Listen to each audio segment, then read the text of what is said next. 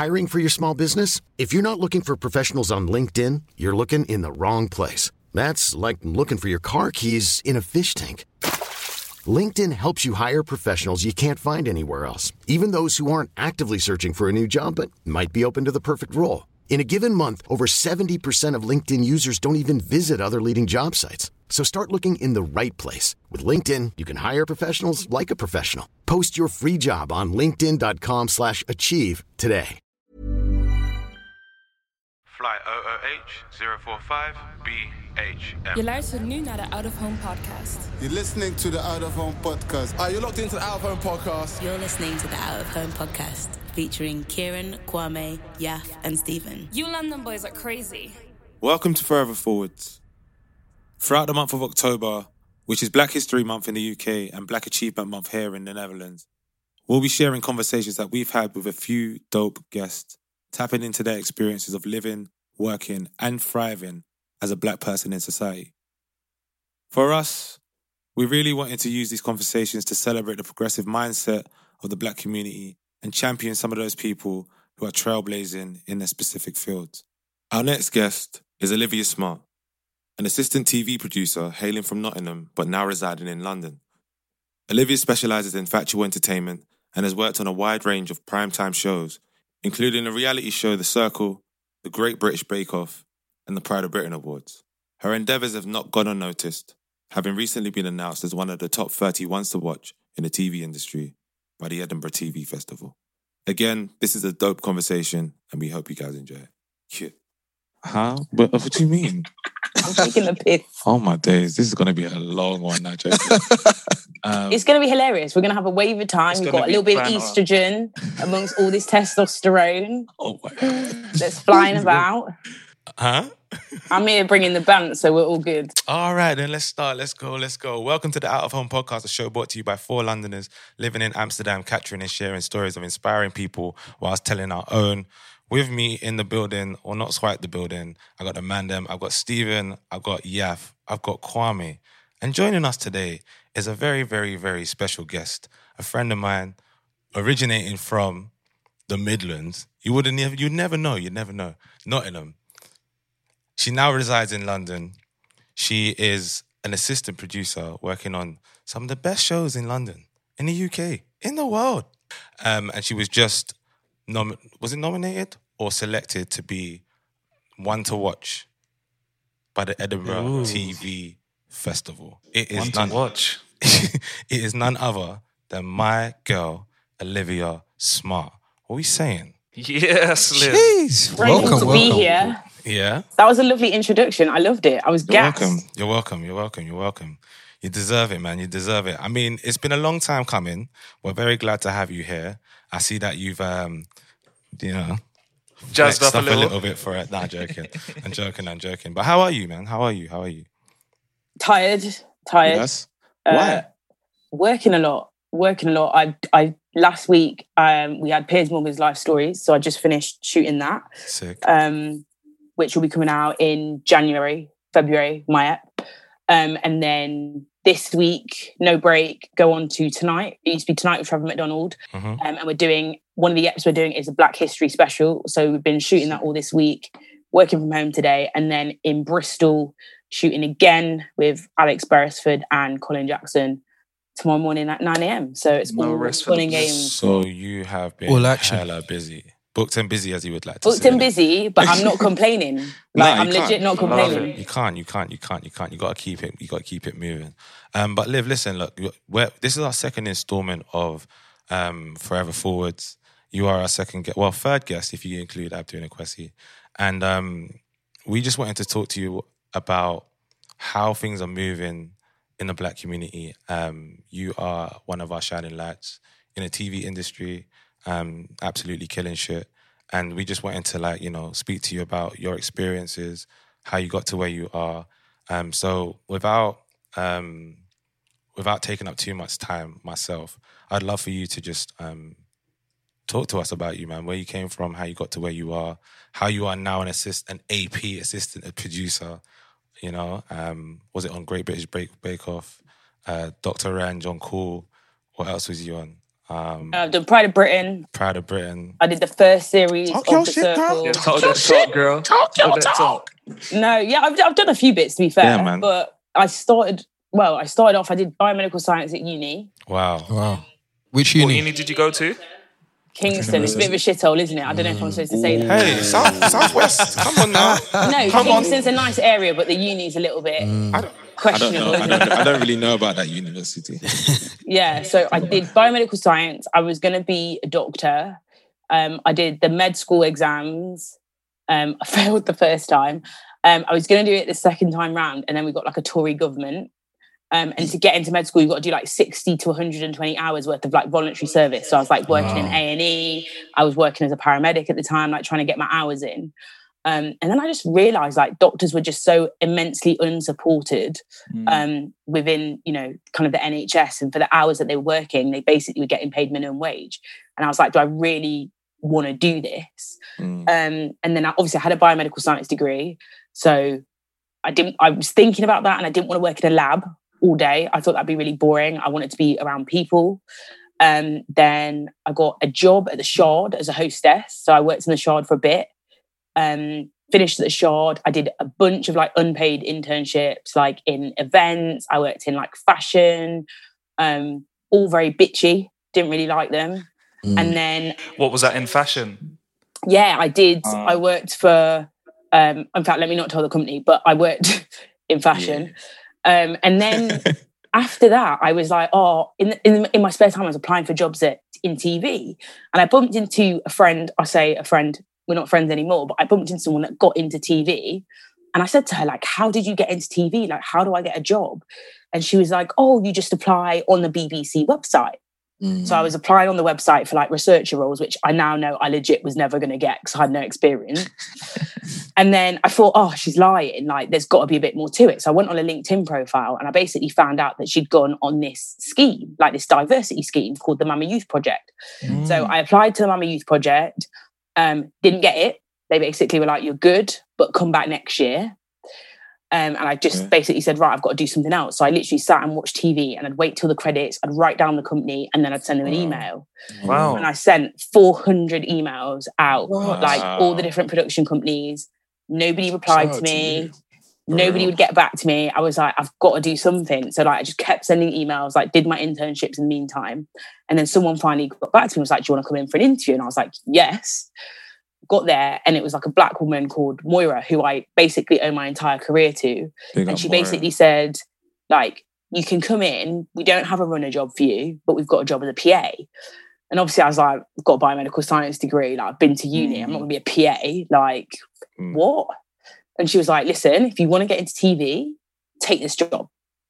quickly, quickly. So I said- so I said, before fine. You go on, Liv, before you go on, yeah, could you just say, like, could you explain what the difference, what what what a runner and a PA is for anyone that's listening that doesn't understand? Yeah. So like PA is like personal assistant. So like you're a PA to some like to an exec or a head of a division or whatever, or head of a company. And then runner is like the ground level of TV. So runners effectively do exactly what the title is. They run. So Mm. they get like teas and coffees, they assist talent, you know, any bits and bobs that need to be done. They do like the, the lunch run, etc. You know, so I was so I got the PA job Yeah. and then through taking that job as a PA, um, it's a foot into the company. So I then kind of learned how TV worked and which ways to navigate. Because what people don't realize is there's two sections to TV. There's editorial, which is kind of like runners, research, assistant producers, more the creatives. And then there's production, which is like all the logistics, managing the money, managing the budgets, and making sure things happen. Um, and quickly in TV, you have to decide a route because it's very hard to cross over once you've decided one. Oh wow.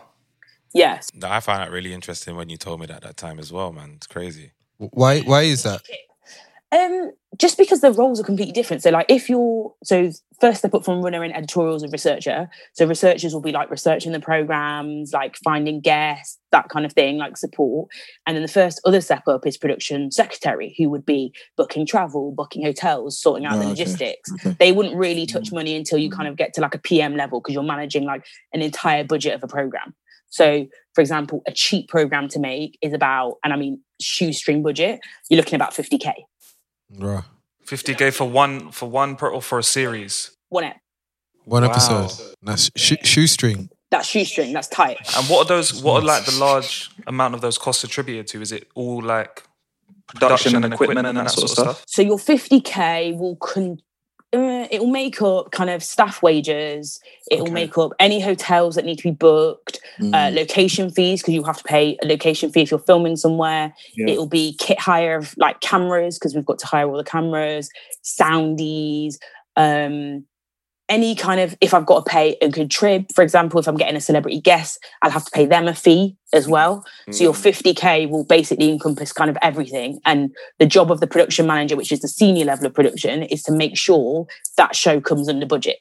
Yeah, yeah, yeah. yeah. Okay, okay. So as at production secretary level, obviously they're not going to let you touch a budget because you're still relatively new. It's only when you go up that they're going to start letting you kind of manage like cost books and making sure that you know everything's all right.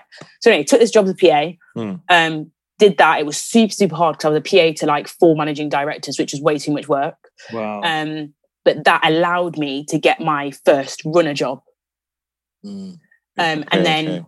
Because I got my first runner job there, TV's about who you know. So the PM liked me on that, and then the PMs all move around because we're all freelancers, we're all self-employed. Okay. Um, and then when she moved, she'd take me with her, and then the jobs kind of came from there. Mm. How long was you a, a PA for, Liv? Um, I'm showing my age now, aren't I? Um, I was a PA for. I did it quite quick. I, I'm gonna be honest, right? Do not Yeah. judge my career journey. I have done it relatively quickly, not because I'm exceptional. Don't or lie. I've cheated. I've genuinely just worked really hard. You're so exceptional. I was so I was a PA for about five six months. Wow. So I've kind of done runner to AP in three years, which is quite quick in the TV industry. Usually you're a researcher for like one to two years, AP three to sometimes five years Wow. before you can then move up to producer. So Doing your thing, man. Yeah, trust. I've That's tried. amazing. And um, quick question, Liv, because like I feel like there's a lot of people who get to that point that you spoke about about being, you know, like a bit confused, not necessarily knowing where you want to navigate in life. But you said you was doing all these different jobs, like from working to the Shard to working in fashion, and then you kind of transitioned and got this idea of TV in your head. Like, what what was it about? First of all, how did you finally land on what you wanted to do and pursue as a career? And then how did you know that was the thing? Because, you know, to send 400 emails, to go through all of the, you know, like the the tiring work that you did, which now will be pretty easy because you can just, there's on-demand TV, you just scroll to the end and and and go to the credits. Like, how did you how did you know that was your thing? And then what gave you the sort of the energy to really pursue that as your as your choice? I always wanted to work in TV. It's always been like a passion of mine, but I just didn't I didn't know how to get in. Like, mm. and obviously I went to my so-called friend and asked them, and you know, people didn't want to plug you, people didn't want to help you. And you once you get into TV, you realise every single person that's got in, their uncle's got an aunt who worked somewhere, or their dad is a manager somewhere. So for me, I take a real pride in the fact that I literally got in on my own. Most mm, people mm-hmm. have got in through a scheme or they've known somebody or there's been a neighbor's neighbors that's known somebody um in terms of like what i wanted to do like you know i've known Kieran a while. He knows me. Like i don't know is not a thing. Like i don't really give up. It's just you make it work. You know if you really want something you'll make it work. So for me mm. it was like Facts. well there's you know let's say there was 700 companies. I've sent 400 emails. There's 200 left. One's going to want to give me a job. And then if that was failing I was ready to turn up with my CV and go, you know, door to door. You know, for me, it was yeah, it was it was one of the things that I tried everything. I always wanted to do TV, and it's like for me, where there's a will, there's a way. Like Nice. if nobody was going to reply to my emails, I was going to walk door to door, and somebody was going to take pity on me. So live like um like Bernard's watch. You just want to take it back a sec, um, and you spoke about like not knowing exactly um what roles were out there or what was available, and I think we've spoken about it on the podcast. I think that's a really uh, important point. Is that when, and I don't know if it's something uh, particular to like our community, but like I, I hear that a lot about uh, people not knowing exactly what's out there for them. Like even you talking about the roles within TV, like a lot of people just don't even know about that. How big a thing do you think it is? Like just people not knowing different types of jobs or what they could be doing or thinking that they have one path uh, to do something. I think you know what it is. I think it's getting a lot easier because we've got you know like creatives like us that talk about their journeys and talk about you know what they do, um, and it's kind of somewhat also like doing the, the research. Like you know, uh, what's his name?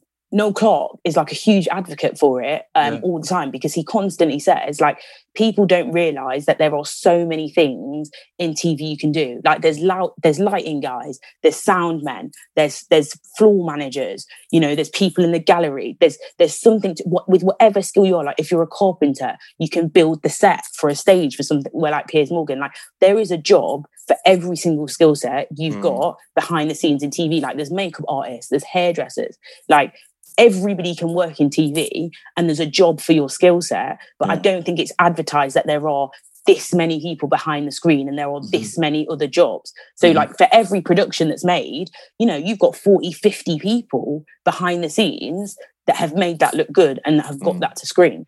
But Liv, do you know what I, I would say though? And I think I, I was reading it maybe a couple of weeks ago. It was when you were on the um, ones to watch, um, and basically David was saying, um, David Olusoga, right? Olusoga. He was basically saying how um, the the schemes that are set up for people to come into TV that you're not paid to do it. So like people that are in less fortunate situations or lower income families, they actually can't go and do these these things. So um, yes, there might be um, there might be opportunity for people to be on sets and doing lighting and all of these things, but people don't know because even at the lowest level, they can't even get in to understand what those are available in the, in the TV. So what, what would you say like about that and, and how, how how does that how does that line up ladder up into like going for something in TV? I mean, I can't deny it. Like TV is is a place of privilege because mm. we're freelancers. If you're so, for example, let me just put it into perspective, money wise. If you are a runner, a runner's day rate is about 120 pounds, and you might get booked for four days, you might get booked for three days, you might get two weeks, and it will be sporadic, you hmm. know, and you don't know when your next job's coming in. Hmm. And you have to manage that you know so you do have to have a support network you know behind you so that if you only have got three jobs that month you've got the support and the backing behind. Now what the tv industry are trying to do is they're trying to create that support network whereby when they're taking on talent as a runner they're saying right even we've got this production and even though we don't have a production straight away we know something's coming in the bag. So what we're mm. going to do is we're going to find something for you to do in that gap of three weeks before that next thing comes on so that we can keep you and so that we can retain that talent. But you know it's a process. You know it's not going to happen overnight and it is you know you do have to have parents to support you and family to support you. You know i'd be lying to you if i said you know if you're you know financially struggling that tv is the industry for you absolutely not it is hard but you know i think people know that and i think people know that if we're going to get diverse talent into the industry we need to put effort and we need to put money behind it to make sure that it is affordable and it is accessible but you know for a long time it hasn't been You just spoke about diverse talent there. You actually kind of segued nicely into where I was going to go. Um, and you mentioned all those different jobs. Like I didn't even think about everything you just mentioned about makeup to set design and all, sorry, set building and all this stuff. Like how diverse at the moment, from your perspective and your experiences, is the TV industry? And look, we're not calling anyone out here, but we're just, you know, telling the truth, right? Like how how diverse is it at the moment?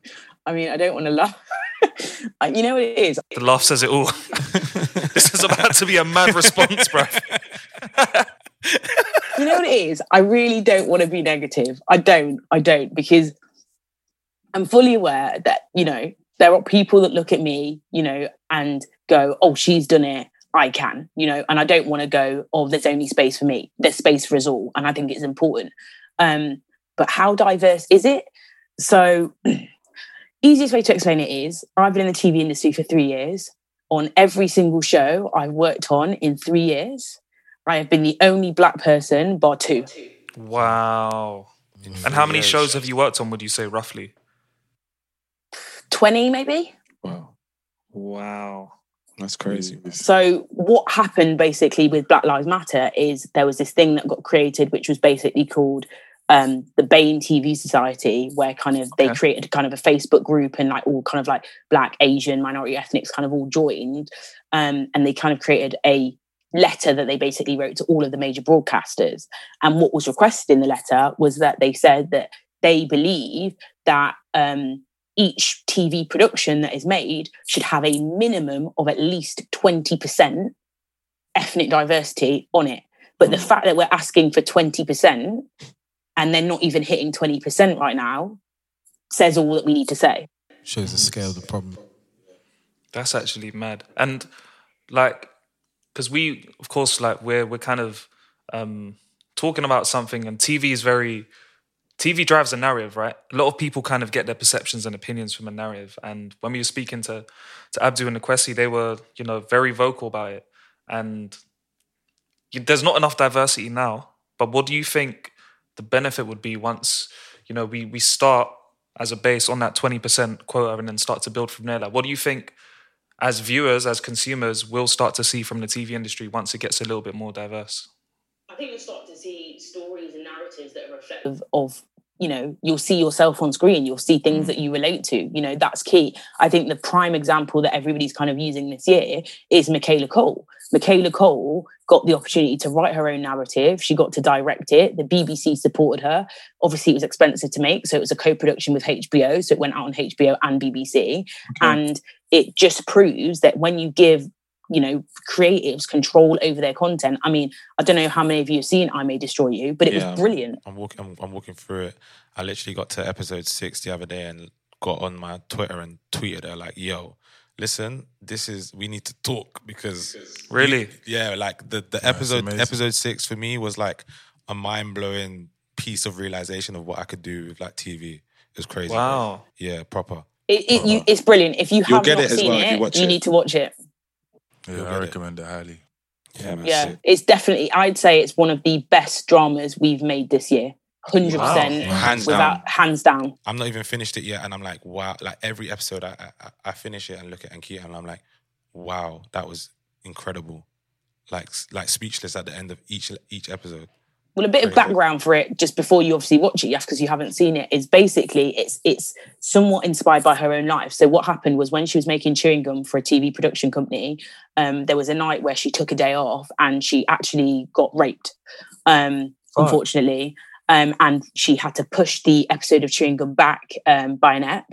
Um, but they never actually explained to the channel why she needed that extra time to make it. They never actually explained that.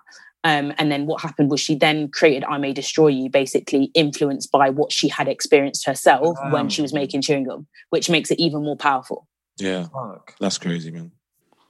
Wow. And yeah, I, I just think like um, there is there is an opportunity at the moment, right, around diversity, and I think a lot of companies, a lot of industries are starting to see it. So hopefully, we start to see some change, and hopefully, actually, a lot of people now look at you as someone who's, I guess, sort of paving a bit of a way and showing a little bit of how it can be done as well, right? I mean, you know, hopefully every you know, every single show that I work on, if I see somebody that's of colour, I will always say to them, you know, are you happy? Like, how are things? Do you need any help? Do you want any contacts? Because for me, you know, I struggled every step of the way. Every single job I got, I had to fight for. You know, nothing was handed to me. So I know how difficult it is, and I know how important allyship and, and support is. Um, and I think one thing that's really good is um, I've got a fr- well, a friend of a friend has now been commissioned to basically make another drama, um, which hopefully is being currently it's been commissioned and it's supposed to be made, um, and is meant to be basically the English version of Insecure. So hopefully, you know, I don't know if it's if they're going to pull it, but I do know it's been commissioned. Can't say which channel, obviously, um, but they're supporting it. They're fully backing it, and you know, hopefully that will get made. And I know that commissioning are really stepping in the direction to start commissioning more diverse talent and giving more black creatives that opportunity. Sick. And um, just one last question on the TV thing for me, and this just comes from a place of curiosity. Um, TV for me Hiring for your small business? If you're not looking for professionals on LinkedIn, you're looking in the wrong place. That's like looking for your car keys in a fish tank. LinkedIn helps you hire professionals you can't find anywhere else, even those who aren't actively searching for a new job but might be open to the perfect role. In a given month, over 70% of LinkedIn users don't even visit other leading job sites. So start looking in the right place. With LinkedIn, you can hire professionals like a professional. Post your free job on linkedin.com slash achieve today. Many of us have those stubborn pounds that seem impossible to lose, no matter how good we eat or how hard we work out. My solution is PlushCare. PlushCare is a leading telehealth provider with doctors who are there for you day and night to partner with you in your weight loss journey. They can prescribe FDA-approved weight loss medications like Wegovy and Zepbound for those who qualify. Plus, they accept most insurance plans. To get started, visit plushcare.com slash weight loss. That's plushcare.com slash weight loss. like as someone who is on my phone most of the time, although I hate it, and in front of a laptop right now, it seems to be a medium that is kind of, I don't know, I, I won't say kind of falling apart, but to the average person, everything's digital now. So like, how, what is that future of the TV industry, and how is it starting to shift and evolve? Um, it's a difficult question because basically the success of TV, the way that we work is we will put an episode out and then we'll look at the numbers. So we'll look at the number of people that have watched it and that will deem whether it was a success or not. Okay. Um, BBC are moving into a different model now where they've acknowledged that actually BBC iPlayer makes um, a relative role. So what we have is we have like ratings and then we have what we call consolidated ratings. So consolidated ratings are people that have kind of watched it on catch up.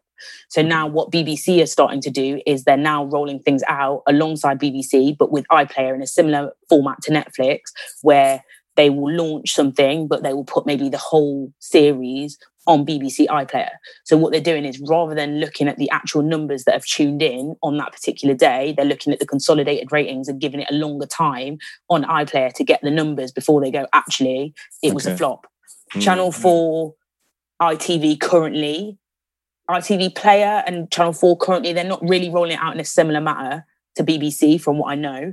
Uh, Netflix, Netflix is a difficult one because uh, as consumers, you say Netflix is hugely successful, um, and you go Netflix is amazing because Netflix has got money. But what people don't actually realize is Netflix functions in the red. They don't actually make a Yeah, profit. They spend a lot of money on license, right? They're just trying to get data. They're just paying for data. clever business model because effectively if you currently if you continue to pay loads of money and you continue to make content eventually you will become the lead player in the industry and the rest of the, your competition will fall away. So at that point you will start making a profit. Um, but one well a company that i think people do need to kind of watch out for that they're not at the moment is amazon. So amazon has currently been um, is being chaired uh, by georgia um, and she is a huge advocate for diversity. Um, she's really pushing the diversity, and she's currently building her Amazon team um, in the various different genres of TV.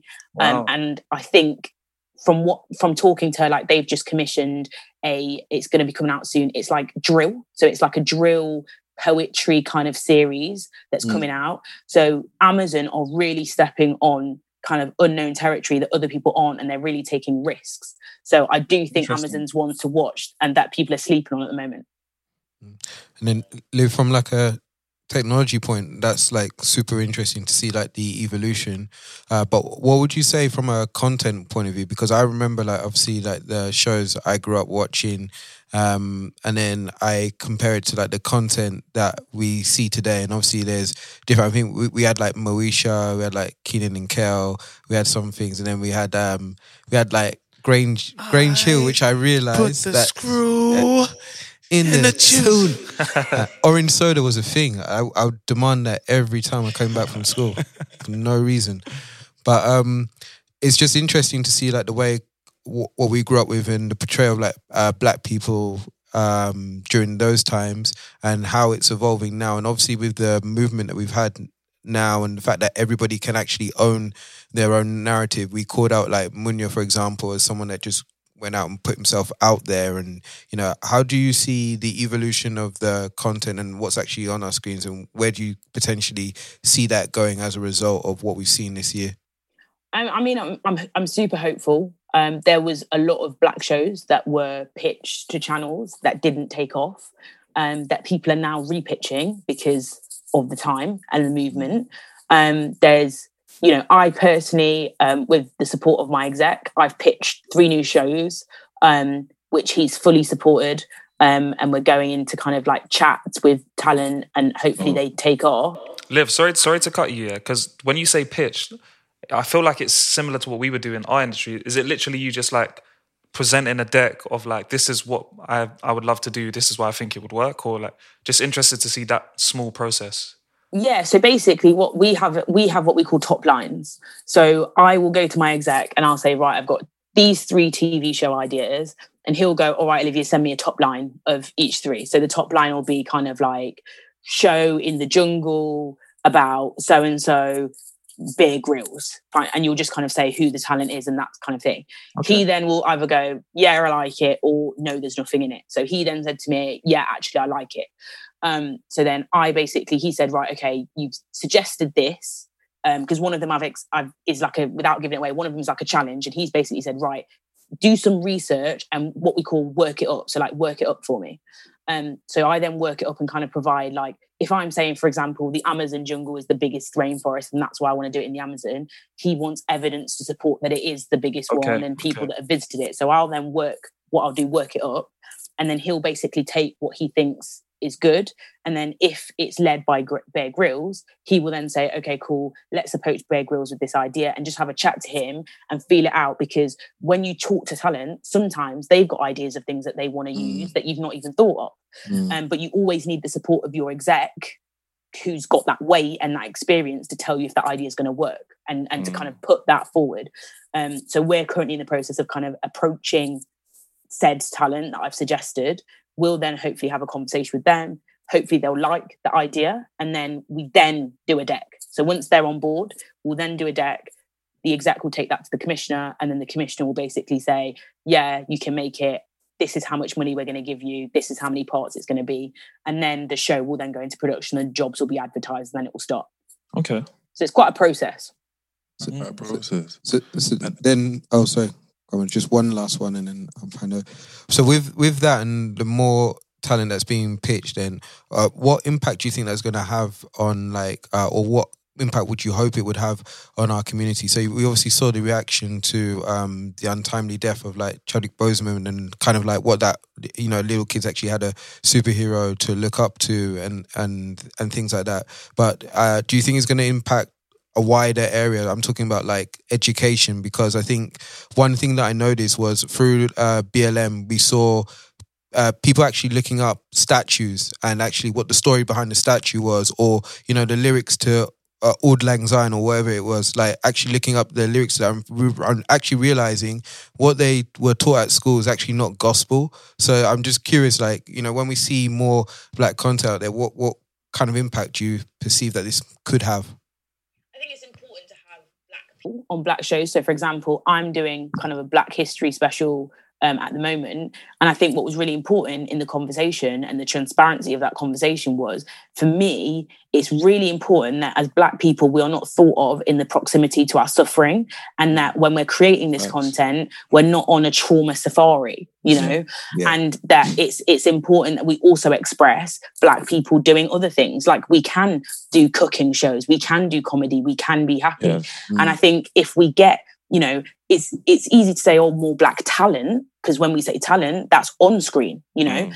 i think what's important and that we really need to push is alongside on screen talent is people like me behind the screens because when you've got tell people them, like no, but do you know what I mean though? When you've got Tell people like me behind the screens, I can go to my exec and say, This is an upcoming talent. For example, you know, Mo the comedian. I can say, This is an upcoming talent. He's really big within our community. Do you like him? Can we give him his own show? And you know, when you've got younger millennials with it, you know, behind the screens, you've got people like me that can really suggest them to the exec and put them on the radar. You know, because we have, let's be honest, we've got old middle class white men telling us what we should be watching Yeah. you know and unless you know we have more ethnic talent behind the screen to bring these people to light people like mo the comedian you know don't get their own show. That's why you you have to have so much respect for peter fincham. So peter fincham is the ceo of um, expectation entertainment. So expectation launched.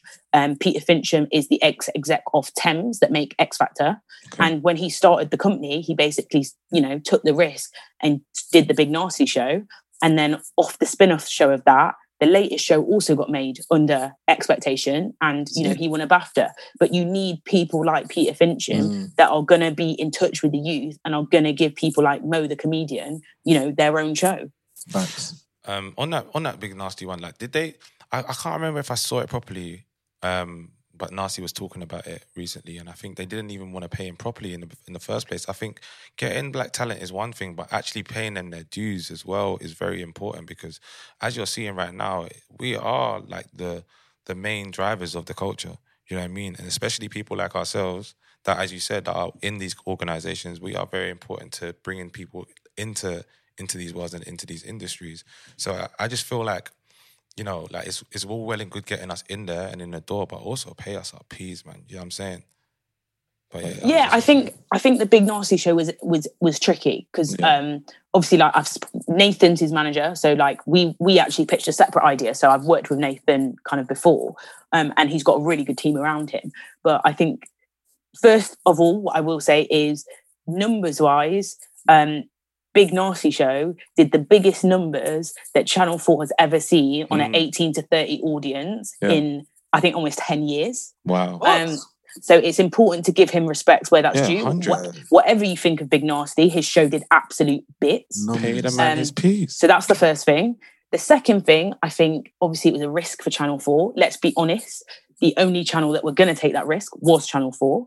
um, and I think it was difficult because I think they they did heavily censor what's appropriate, what's not appropriate, you know, what were allowed and what were not allowed. And I think because they were taking that risk, they, you know, they were on edge, you know, oh, we've taken the show, like, you know, should we should we let him say that? Is that okay to say? But you know, at the same time, it was post watershed. It was 10 p.m. You know, you can get mm. all that swearing. It's not a problem. You know, Channel 4 have got people that, you know, doing naked attraction with their dicks hanging out. You know, why can't he swear? Facts. You know? So it's it's it's i think he was not the necessarily palatable black that people were used to. And i think it took chain you know time to create that chain. But you know whatever people want to say about big narstie he did absolute bits absolute numbers and the show did really well for channel 4 Yeah, shout out to Narstie. And um, you raised a good point, uh, Liv, about um, about people like uh, Peter Fincham. I think you spoke about about him taking risk. So, um, how long do you think he'll? How long do you think you'll be pitching to him about four black boys in Amsterdam who started a wildly success, successful podcast? Tell them again. Tell them Doing a- again. Doing a, a, a, a fly on the wall documentary. Yeah, you know, come on. What, what we said. you know what it is and i say this right i think people people don't realize like tv because people go when am i going to get my own tv show like when Oh look, this is this is the know- this is the letdown right here, no it's, no it's not Hey, it's listen not, to it, listen to it, listen to it, listen to it. Here no, go, for here we go. example, right? Let's say we're making an obs doc, right? Observational I've heard this before. documentary, right? No, no. If I'm telling your story, Yeah. like if I'm pitching it to the whole nation, Mm-hmm. What does the nation relate to you about? We get that you're from Amsterdam, totally, but has some, I, I know it sounds really bad, but has something tragic happened? Do you see what I'm saying? Like, for example, so Captain Tom Moore, right? He started walking, he was 100 years old, he was a war veteran. Do you know what I mean? He started walking for charity, he raised the most amount of money for NHS. Like, that gives him a story. Like, although your story is like Amsterdam, it needs to be kind of a relatable story to England, you know, that we can pitch that makes you, that people go, actually, there's four guys from Amsterdam, but, you know, th- there needs to be some kind of clout to the show. I got the pitch right here. I got the pitch right here. Pitch it, baby, missed pitch it, my- baby. I had, I had Pitch two it, baby. things. I missed my flight. You know, you have the classic TV airport scene, right, where like Rachel and Ross.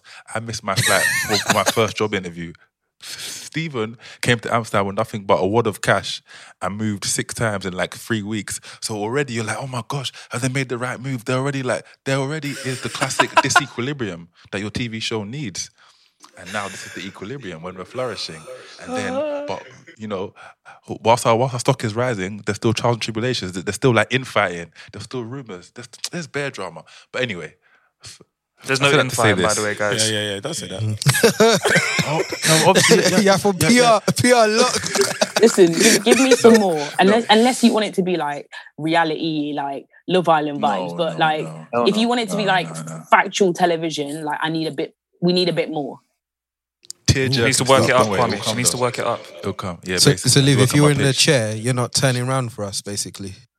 You know what I'm saying, right? It's I'm an assistant producer, yeah. It's a process till I'm commissioner. All right, say no more. Couple years, we got this. We're Let's there, let's we're wait there, till I'm we're there, we're there. commissioner. see if you've got some more stuff We'll- to we'll give do me, and then we'll, we'll, you know, I'm not saying no. Mm-hmm. Let's revisit this. You heard it Let's- live here, no, no, I- everyone. I, I, Ladies see and you. I see you, Liv. I see you. I Eight see months. Eight So months. what- I'll see you in eight mm-hmm. months. Mm-hmm. Anyways, um, So no, what- Liv, what- we- we What, what I'm hearing is that we've got a bit of time to get some trauma under our belts. So No, not uh, necessarily calm. trauma, but like storytelling. Like, what is what is exceptional about you? Why I should watch you? What have you Excuse me? done? Have you created? You know, did you have a, a you know you had a, a, a- a life of? I know this is typical black people, but not necessarily. But like, did you have a life of crime and you turned it around and created like one of the biggest charities and stopped? Is that what you? But you just said earlier on that you want to stop like putting out into the world all of this trauma. It's an And we example, ain't- it's We an ain't example, here it's for an no black trauma. A trauma. Well, This is black joy right here in front of you, baby. The joy is what he's overcome and what he's made for himself now, and the legacy that he leaves. Like, Yeah, no. you don't need a bit more time to, for a legacy. We'll work on it, Liv. This we're isn't about us. This is about you. This is Yeah, about yeah, you. Facts, It's facts. about you. It's Quality about you. I feel like I'm, I'm in the hot seat, man. Yes. I'm, I'm feeling No, stressed. no. That's a very nice hot white. we just want to speak of obviously it's Black History Month, and this is Forever forward. Um, you talk about your experiences beforehand, but how have your experiences, how has your experience as a black woman shaped you, like overall, and you and your persona? Um, ooh, that's a tough one. I think every single letdown that I got shaped me to where I am. And I think it's also really important, you know, as an assistant producer and obviously moving forward as a producer, is I have done all of the roles beneath me. Do you know what I mean? I haven't skipped the queue. I've done the runner, you know, I've done the researcher. And for me, you know, I'll always remember, I don't know if you know Sandi Toksvig, she used to be in the Great British Bake Off. And I worked on Bake Off and I was a runner and I was getting her teas and coffees. And she had a conversation with me and said, like, what do you want to do? Like, and I said, Oh, I've got a biomedical science degree. And she was like, listen, you're smart. I can tell you're going to do great things. She didn't need to talk to me. She didn't even need to acknowledge me. And I think, you know, there were people that, you know, when I was a runner that didn't even talk to me, that didn't even give me the time of day. And I always remember that. And I think as you move up the ladder, it's always really important to re- remain grounded and to mm. provide that support below you. Because when I was stepping up to be a researcher, I was really, really struggling. And there was a black guy that I'd worked with that I messaged on Facebook. Um, if he's listening now, I want him to know that it's him, but he'll know. Um, and I basically messaged him and I said, "Listen, I'm really struggling. You know, how can I how can I make this step up to researcher? Like you, you know, you're an assistant producer. Like, how did you do it?" And he aired it. He read it. He aired it. He didn't reply. All in all, he's not replied. Never. What? And yeah, he aired it, didn't reply. And you know what's really hilarious now? We're both assistant producers. Hmm. So you you never know who's coming behind you, and you never know how quickly they're coming behind you. So it's it's always important for me to to give back because you know when somebody that I treated like shit as a runner is my boss, it's awkward. Hello. You know, and I think that's what people forget.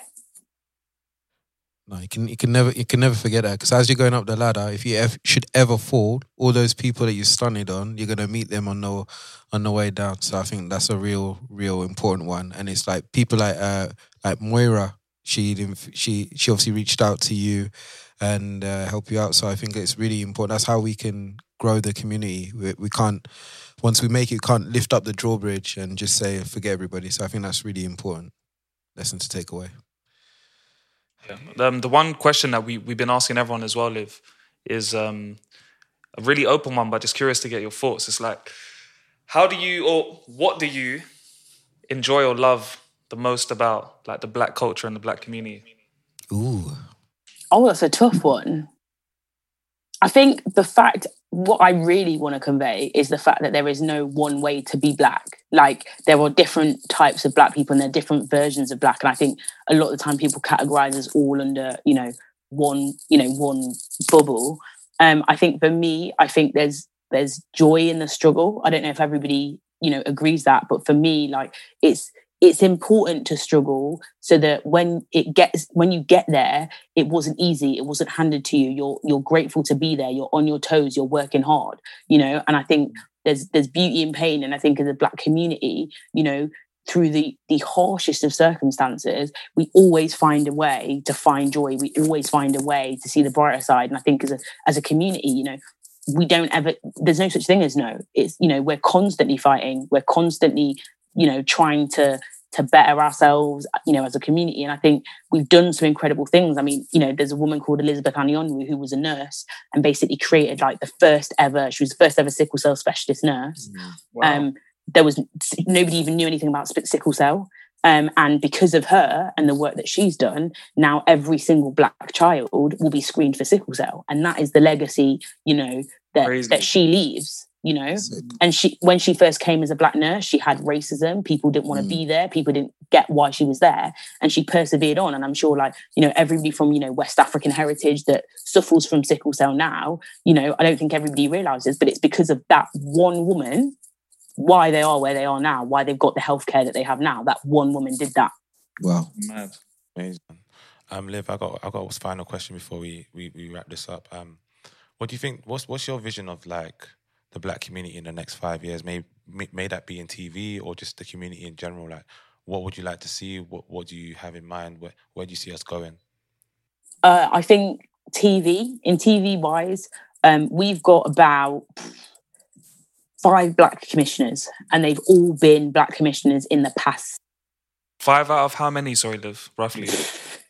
like 50 across all channels. Um, and they did, you know, they did a conference and they basically said if you'd have tried to make this panel five years ago, you wouldn't have been able to make it. You know, so they've all been in their job kind of less than five years. So if I say, how do I see this going forward? The way that I see this going forward is that we, you know, we're not the first black person to do this, the first black person to do that. That isn't a statement. That is, you know, Kieran or Yaf or Kwame or Stephen has achieved it. Not Stephen is the first. You know, I, I want us to stop being first. I want it to be completely acceptable. I want us to have the option to do that. I want to see diversity across commissioning. Um, of, of across all channels and I really want us to start having some television that is representative. You know, I want us to go into, you know, a Netflix model. You don't watch sex education and go, you know, there's one black guy, there's one Asian. You know, you've got all cross-sectional, you've got a black guy that's gay. You know, you don't look for diversity on Netflix. It's there. You've mm. got something to watch, you've got something that relates. And I think if if across channels we can all start to do what Netflix do, does so that it's normalized, I think we're really going to get, you know, what we need. Yeah, that's a, that's an awesome that's an awesome answer, man. Honestly, um, Liv, thank you so much for your time. Thanks for having Um, me. It, it was a sick conversation. Um, yeah, it's been a long overdue. Thank you for coming. Um, just want to say, yeah, say that. Obviously, we're gonna. I don't know where fucking Kwame is right now. Yeah, the, it was it was such a powerful answer that just locked off Kwame's laptop, brother. Kwame's gone, bro. For reference, if you're listening to this and you're not watching it, Kwame Kwame, just dropped off. disappeared like five minutes ago, and I personally had to do my best to hold it together. You guys did really well. You guys did really well. I don't know how oh, everyone kept a straight I was face. trying to I was like, what happened here, bruv? Where's where's Kwame gone? saw Yaf laughing and I was like, I'm not going to oh. laugh. I'm not going to so laugh. Kwame's going to start the Where future is he? today. He's not He's coming gone. back. We're back to we're back That's to it. for the Wi-Fi, bruv. to be honest, Wait. I knew he wasn't going to make the whole He's call. coming back in now. Let's see what he's got to say wait, for himself. Wait, wait, chill, chill, chill, chill. Yeah, no, that's a really good answer, Liv. Yeah, Yeah, wicked. yeah, yeah. That was so dope. No, thank you so much. Kwame really missed that answer. Yeah, man, really it's crazy. answer, Kwame, man. Why, why, are you moving so much? Is that your Is that your phone?